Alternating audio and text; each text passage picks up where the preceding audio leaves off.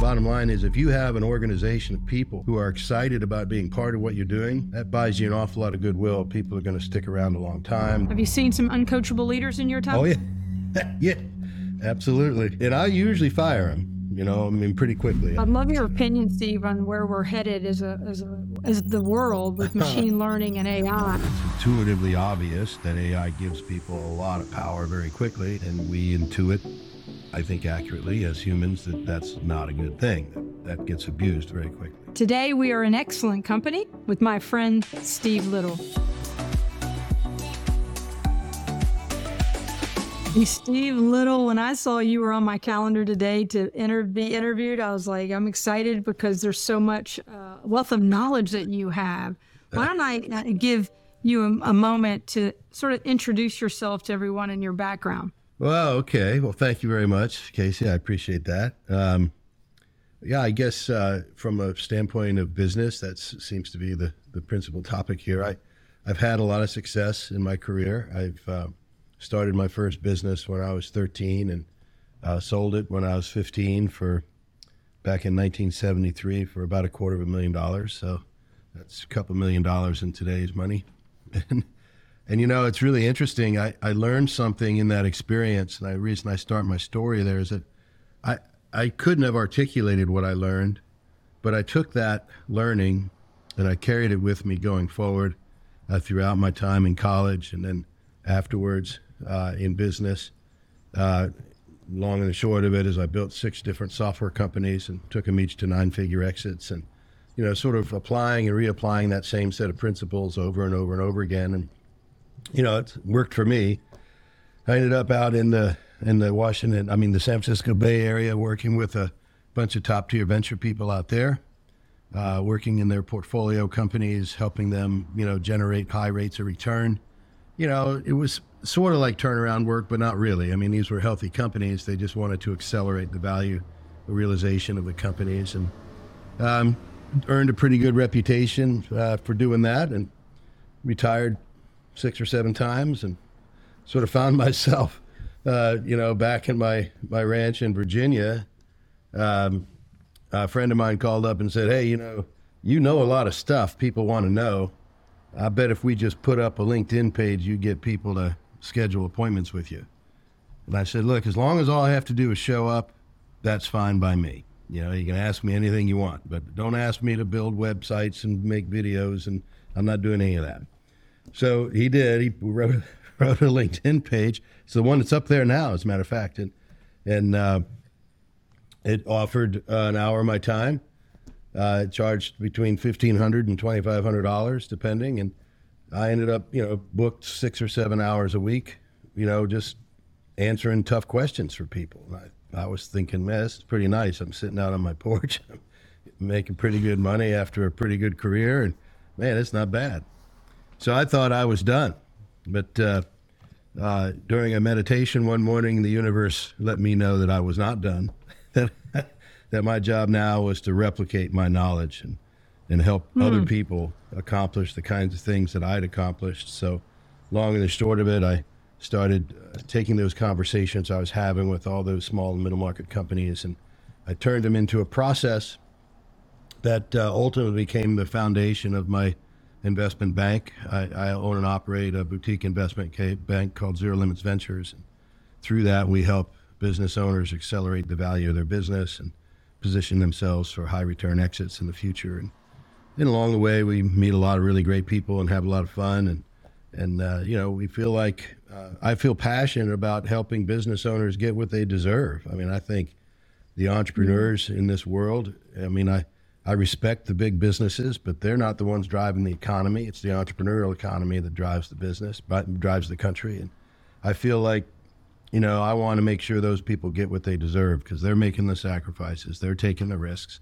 They're, you know, they're the ones missing Christmas morning or birthdays or Thanksgivings or holidays or, you know, uh, afternoon soccer games with the kids or whatever. You know, that's the that's the price they're paying.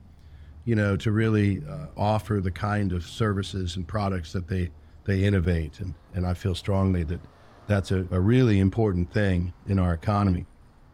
Then over time um, you know, sort of the last chapter was I I had an epiphany one day that, you know, um, I just don't think that we can solve uh, the problems that plague humanity, be it, you know, plastic in the ocean or uh, homeless people or starving people or people with no water or whatever, disease, whatever you call it, poverty. I don't think we can solve those problems with charitable giving alone. I think everybody should give. Don't get me wrong. There's a reason the tithe is in the book. But I also think that what we need are businesses that build sustainable solutions. So sustainable businesses building sustainable solutions to the problems that that plague us, and I think that's the way to solve this problem. And so that's I pivoted what I was doing just a little bit to really get focused on that. Now, when a company comes to work with me, if they don't have an impact mission, if not committed to giving back or doing something significant in the world, but when we start, they're going to when we finish. what an amazing journey you've been on. So, something you said, and I'm curious, based on where you are today, Steve, so now you've dedicated your life to helping entrepreneurs, business owners go to market, if you will, and get the most value possible. What's the most common question? Because when you were sitting on your back porch, and you were just doing yeah. the per hour and you hadn't even put the full processes together as you've right. done today, what was the most common question you would receive? I think it was because the, it was sort of baited. It was conceptualized by the content of, of the LinkedIn page. So it's a little bit of a, a trick.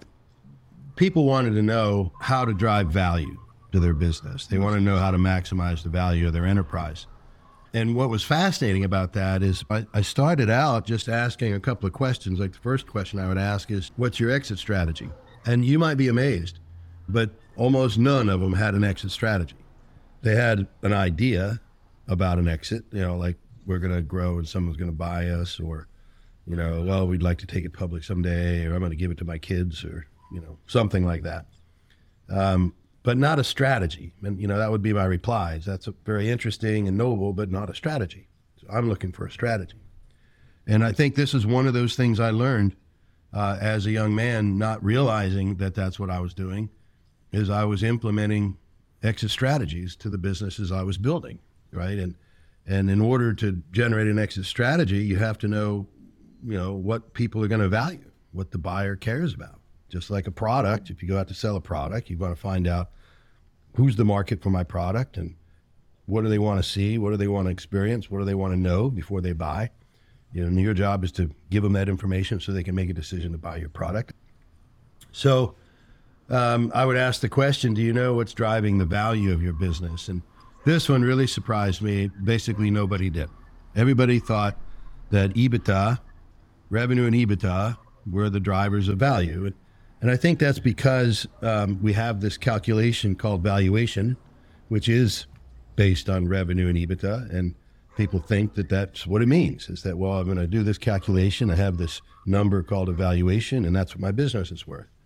It's really important to understand that that's not what your business is worth. That is a, a marker of fair market, but it's not actually what it's worth. What it's worth is the accumulative effect of, of lots of other factors people, processes, intellectual property, both formal and informal, uh, you sure. know, the market, all these other factors. Uh, so I made it uh, as part of what I took out of these interviews early on is I, I created this process which evaluates 24 different factors. So it's my contention in the market that in order to maximize the potential of your business, you need to understand where you are in the value dynamic of all 24 drivers. It's got to be incredibly fulfilling work to see someone who's worked uh, ample number of years to try to uh, figure out how to help them get the most uh, value for the, um, you know, because I'm I'm laughing when you said you know most people don't go know their exit strategy. Uh, I'm that classic entrepreneur, opened it 22 years ago, yeah. had great intention, great vision for what I wanted to accomplish, but never thinking that that was my initial, you know, I'm opening it to leave it. Yeah, uh, yeah. Now, I completely understand it at a whole different level. So yeah. anybody listening in who is a an entrepreneur, uh, I think you have to answer that question up front. Well, it's, uh, it's easier. I mean, the sooner you know, the better off you'll be. I mean, that's just basically it changes it. all your decisions, right? It, because that, how I'm going to build certain processes, am I yeah. going to create scale, recurring revenue, all the things that are going to yeah. probably on your 24 point. Yeah, uh, no, exactly right. I mean, I, I, I say to people, I don't know how you make a decision without knowing what that is. How do you decide what a priority is? Right? How do you decide what to invest in? You know, I mean, the assumption is that if I invest in growth, I'm investing in value, but that's turned out to be not a very good assumption. What's been the most rewarding for you in Yeah. a business? Is there an example of a, a business where you really helped and give that, uh, share that? I, I, one of the critical value accelerators that I identified and we make part of our process, and certainly I observe, is is an impact mission. And let me explain what I mean by that. I'm not talking about a bolt-on charity, although that's not a bad thing to do. Mm-hmm. But I'm talking about something that's deeply embedded in the culture of the company, so that people recognize the company. Like Patagonia is the kind of company I'm talking about. You know, Patagonia is it, what they're about is having an impact. Of course. right? And that's why people buy. That's why people want to work there. That's why people want to invest in that company and so forth. And so that's the goal: is to get the founders that I work with to understand that that's that's what they're looking for. They want to build that. And here's the thing: is that you can't just sort of assign one. You know, like yours is going to be water. You're going to make water for people, right?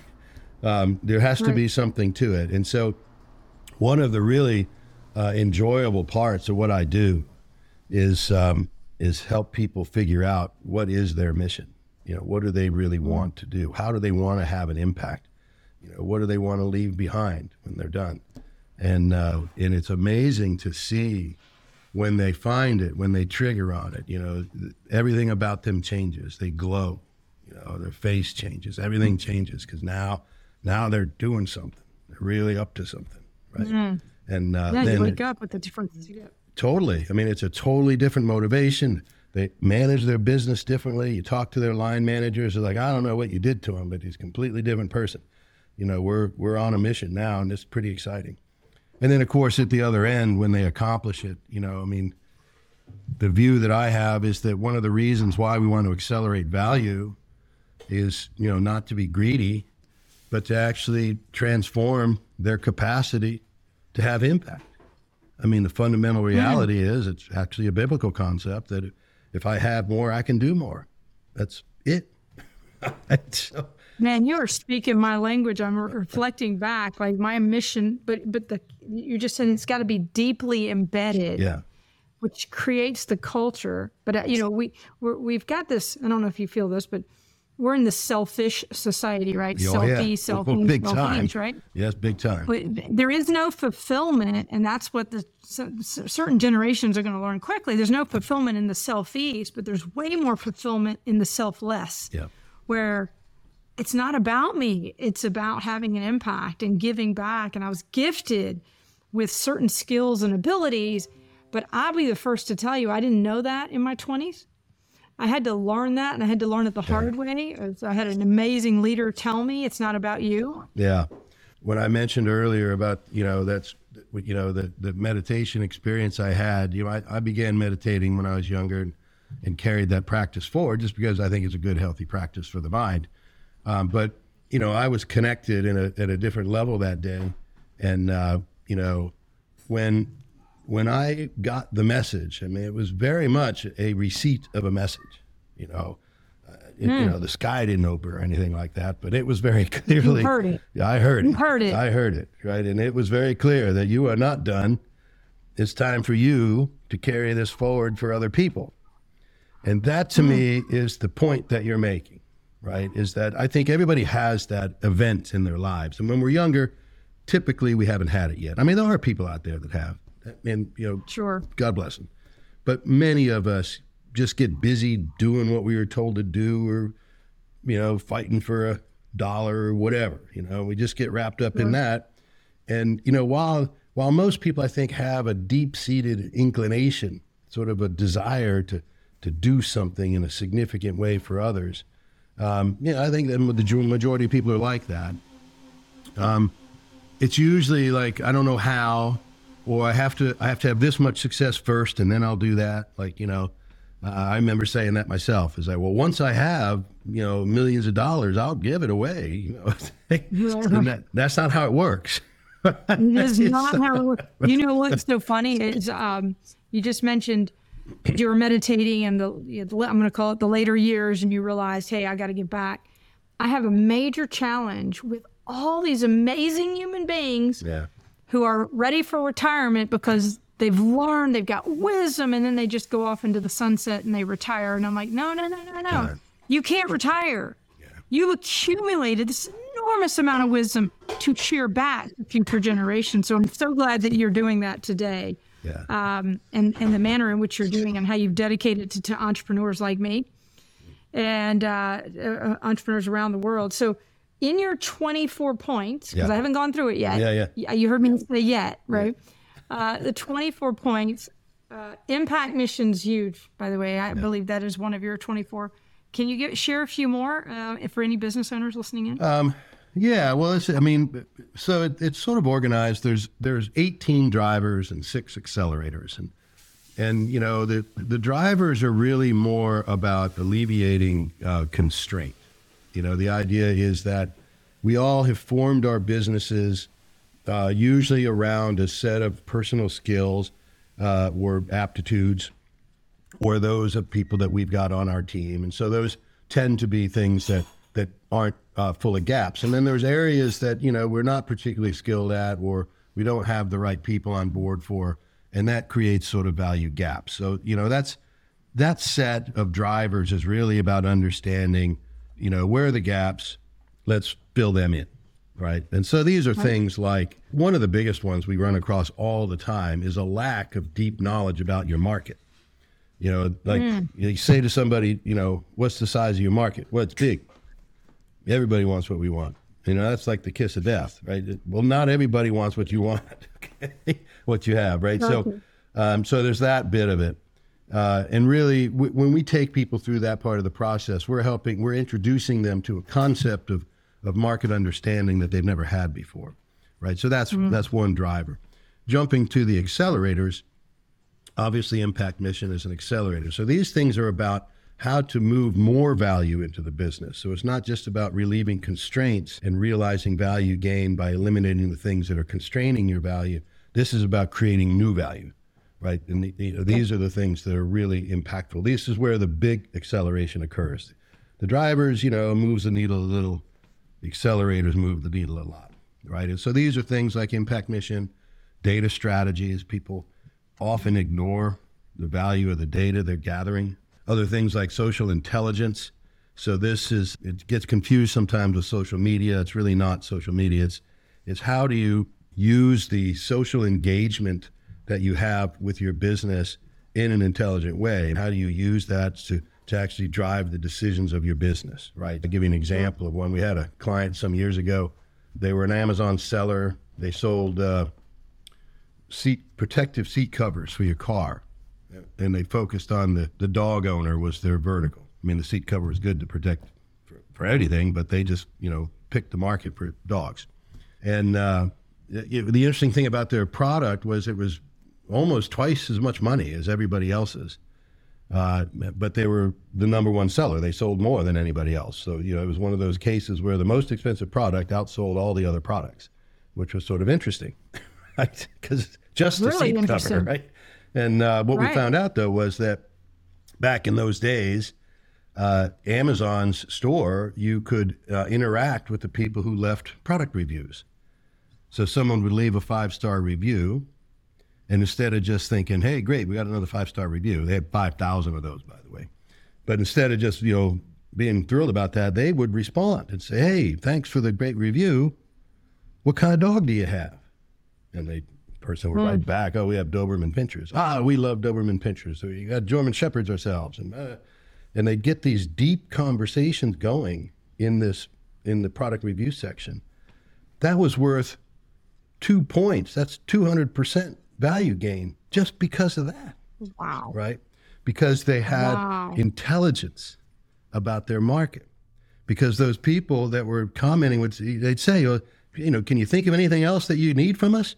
Hey, it'd be great if you had something to cover the side panel of my door, you know, because my dog jumps up on the window all the time, getting claw marks in my door. So they invented a side panel.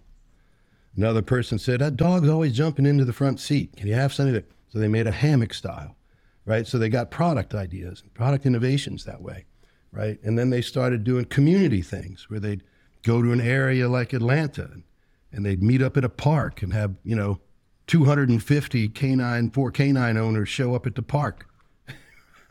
you, know, you know? Brilliant. So that's social intelligence, right? So that's a, a huge accelerator of value, as I pointed out. The data strategies mm. I mentioned, um, impact mission I mentioned. Uh, so, you know, those are the big ones culture, activated culture.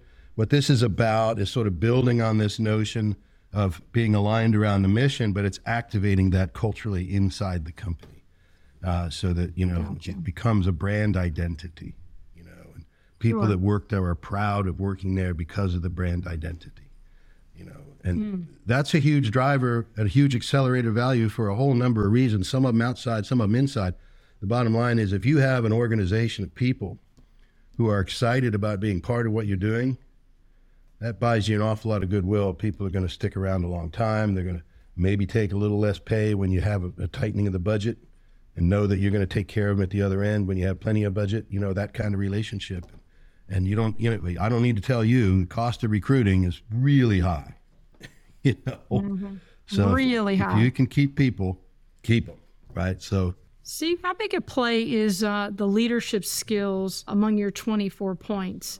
And what attributes do you think, based on now that you've advised countless companies and helped them go to market, uh, maybe sort of narrow it down? How big is it? How important is it? And what are the top attributes of the most successful ones? Yeah, um, it's, sort of a setup. Um, it's important, obviously.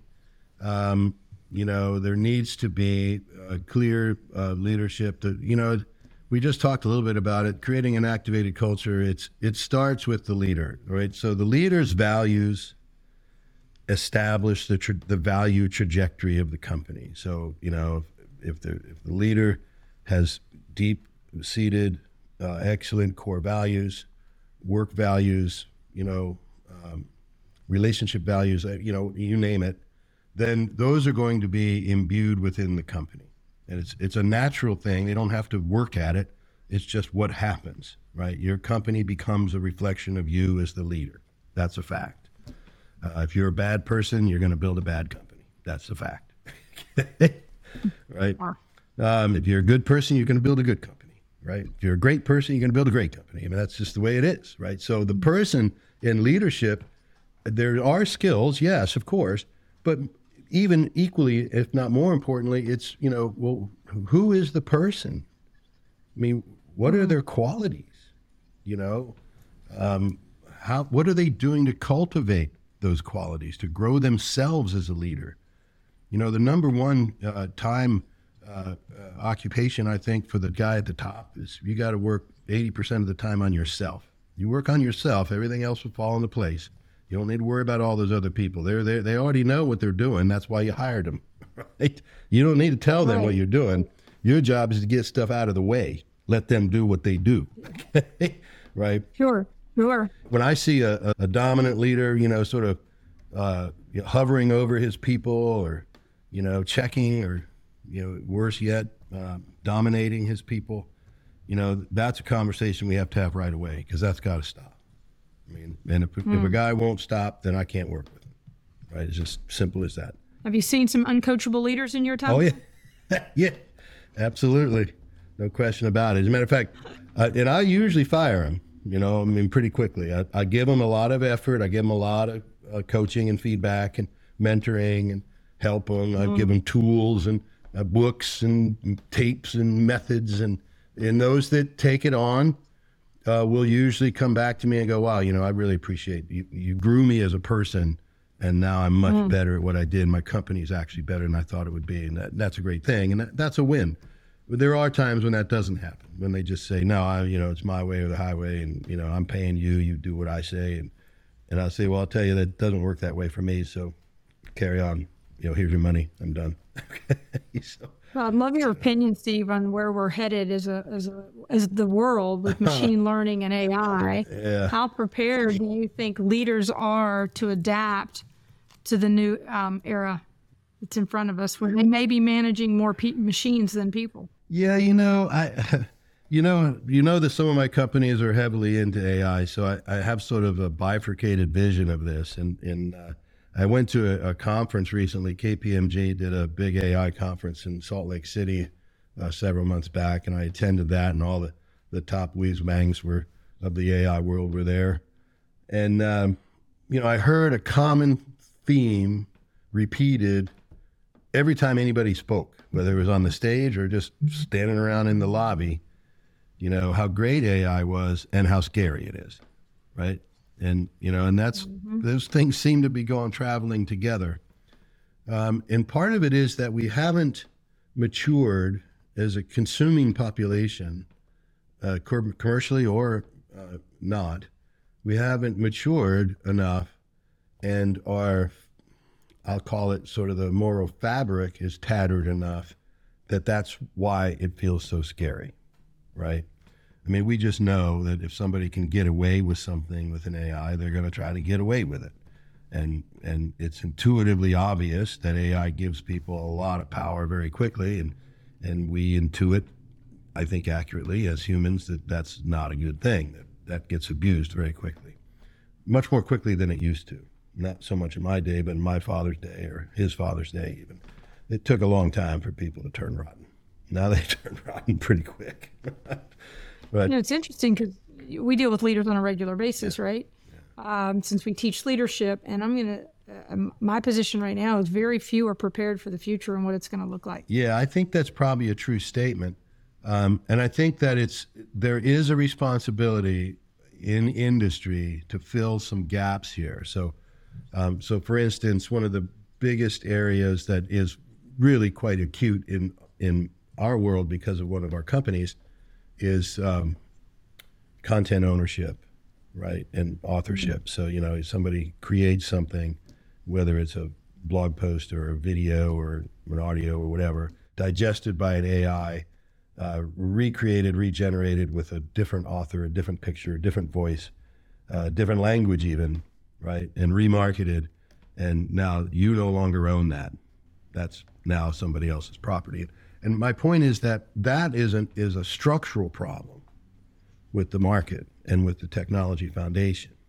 That's not a there's no way around that problem until you address those structural issues. And, and so we see a lot of companies, one of the companies in my portfolio is focused very heavily on dealing with that structural issue, uh, utilizing other technologies. So there you would have a control of the content ownership. You'd have a mechanism to say this is real content from this person. Really, this is not over here. So you know you mm. now will push that discernment into the market where it belongs. So I I do think there are going to be a lot of problems, um, but I also think that we have um, really really smart innovators in the generations that are coming, uh, and I think that they see these things and can innovate solutions at a pace and at a capacity far beyond what we did in my generation. So um, I think they go together. So I'm not really a doomsdayer. I don't think we're like bound for catastrophe. I don't think we're going to see the Terminator or anything like that. Um, but I do think that there're going to be some trouble, some problems, and there's going to be some trouble, and we're going to need to be able to react very quickly. I think the legal system is not nearly sufficiently prepared to deal with the complexities that are going to emerge. And I think leadership is really the key. And so, to your point, I think you got to be really fast learner. You got to, you know, suck it up all the time. You got, you know, I read and read and listen and listen and read and read. And when I'm done with that, I listen and read some more because you have to know what's going on in order to make the decisions that you're going to have to make. And, you know, people that aren't really paying attention um, are going to get blindsided and they're going to get hurt badly right? So. Well, I think the fear comes in the lack of knowledge, right? So that's where I'm finding is there's very few leaders today that are astute enough, and I'm saying astute, maybe isn't right, maybe it's not the right word, but well, I think it have is. not dedicated. They haven't dedicated themselves to learn what the right. future is going to look like, and there's so much opportunity. And so I, instead of saying scary, it should look at it as a instead of being in fear, it's look at it as opportunity to advance your outcomes at a level you can't even fathom. That's exactly. And there's going to be countless jobs that are going to be gone for sure. The ones that will win will be the innovators, the creators, um, and those that know how to lead. Because if you're just doing some simple tasks, you will be replaced over time. So I think there's a, an opportunity for our entire education system to be changed. Oh. we don't teach the kids how to be creative. We don't teach them how to be innovative. we put them in a box and have them yes no questions as opposed to possibility questions. Anyway, I could go on. Yeah, on. no, no. let's you, I mean, we can go, we can do another. We can do a whole show series on the educational system. So Uh, listen, I've got. We might talk offline about uh, my, my where's my heart, and I'm watching the children being dumbed down as opposed to built up. And yeah, it's crazy. uh, we we got to radically change that as well. So with that, let's end with um, a, a question I love. It's one of my favorite questions. And by the way, I'll do two questions. One is, who's the ideal client for you that you help on a regular basis? So if they're listening in, going, I want to call Steve. Uh, why would they want to call you, and uh, who are they? And then I'll end with my favorite last question. Oh, okay. I got to do them one at a time. From a business perspective, remember, I, I sort of see the thing in two two sections. But from a business perspective, we're talking to uh, to clients that are, you know, the large end of small and the small end of middle market, right? So, you know, that size business um, that uh, understand that there are value dynamics that they don't fully appreciate or realize and might have an inclination of selling their business sometime in the future. They've come to the realization that, you know, I like to say it this way, you know, whether whether you sell it, whether you take it public, whether you give it to your kids, or whether you keel over dead at your desk, you're going to have an exit, and you want the thing to be worth something at the exit point. so, right. Okay, I love that. All right. Um, so th- those are the people that we look for on a professional basis, and within that world, um, we prefer, and we we have we filter for this. We prefer to work with people who are generative leaders, who are fast learners, who who want to to sort of move ahead and do something bigger than what they're doing now. So it's not the end of something; it's the beginning of something new. So I mean, that's more of a of a personal aspect, but that's what we layer in on top of the of the market side. Now, at the same time, we have a, a capital fund, and we this sort of approaches the problem from the other end. So you can imagine that on one hand, you have people who want to drive value in a business and will be interested in in zero limits ventures for the reason for that reason they want to accelerate the value of the business and sell it or not sell it or whatever.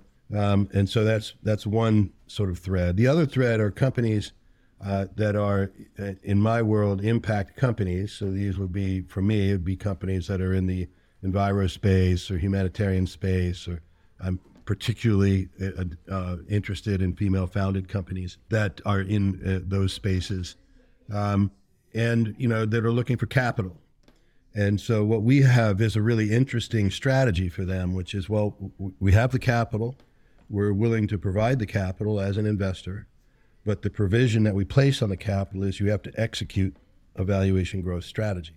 So you have to understand the value dynamics of what you're building. So we're not just capitalizing the business, we're also putting the business on a rapid value growth trajectory. You don't have to exit the business if you don't want to. We just want to make sure that the investments we're making are being maximized. Uh, and we know that our process does that. So that's sort of the two populations of people that we serve. Excellent. All right, I'll end with my final question. Um, when you think about somebody has created Steve Little, right, mom and dad, but or somebody that's been the most influential to you in your life. Who is it? And uh, what did you walk away with? Well, you know, that's, I could I can give you a bunch of answers.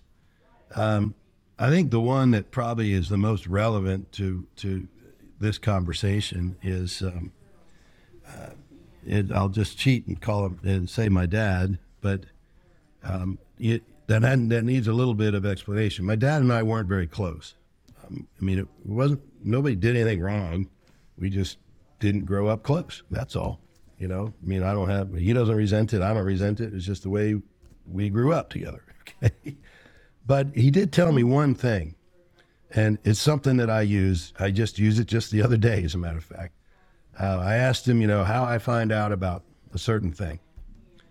And he said, Well, I don't really know in your world, but I know in my world that if I want to know about something, I go find the person who does it better than anybody else and I ask him. And what I found is the person who really knows will have no problem answering you. I use that every day. I think so. So in terms of impact on my life, I would have to say, tip from my dad is something I use every day, and I've been doing this a long time. So I'm going to give him that seat for that reason. Now, there's other people who've had a big influence. I had an opportunity to work directly with Jack Welch years ago. That was very impactful. I learned an awful lot. Hmm. You know, so I've I've been blessed with a lot of great mentorship and, and leadership, but I also seek it out. So it's you know, I I want So Jack Welch is one of my heroes. Yeah. Jack Welch is one of my heroes. So I've got to ask you, and then we'll, we'll close it out. What's the you said you learned a lot from him? What's the one thing you learned from him that was really powerful? act, don't react. Act, don't react. Right. Part of the problem leaders have is the tendency to react. A problem occurs, whatever it is, internal, external, market, whatever. They don't stop and think through the implications of the actions they're about to take. Instead, they react and they create a whole new nest of problems by reacting. So, that piece of advice is a pure gold. Is if you Pure gold. are really en- entangled in something, if you have a market issue, you have a customer issue, you have, you know, an internal issue, a personnel issue, you know, don't react. Stop yourself, think through, gather information, you know, understand what's going on really, right? I mean, how many times have we been in a situation, you know, the guy in the highway, right? He cuts you off in the highway, and your reaction is, "Ah, son of a gun, you know, that's a reaction. Right? But, but what you don't know is that maybe he's racing to the hospital because his wife just got you know admitted, or or maybe his kid got you know hit by a car, or you know, you don't know. So you react. I, a sales guy working for me years ago went on a sales call. You'll appreciate this, and uh, you know he was he was on his way in to see a client, an important client. You know, closing the end of a month, end of a quarter, all the pressure, and you know what that's like. There's a lot of pressure on a salesman at that time, and Sure. he's running into the building, and the guy he's going to see is running out the building through a revolving door. So as he goes by, he says, "Hey, John, I'm just coming to see you. How's it going?" The guy says, "Oh, you know, I'm on my way to the hospital. My wife just uh, had a car accident. You know, we're going to have to reschedule." Not thinking, reacting, he says, "Oh, that's great. I'll follow up with your secretary and reschedule." Oh, That was the last time that salesman ever saw that customer. yeah, yeah, yeah.